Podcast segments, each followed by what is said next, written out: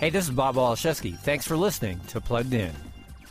I really think I could help this company if you just gave me a chance. Just concentrate on being my assistant.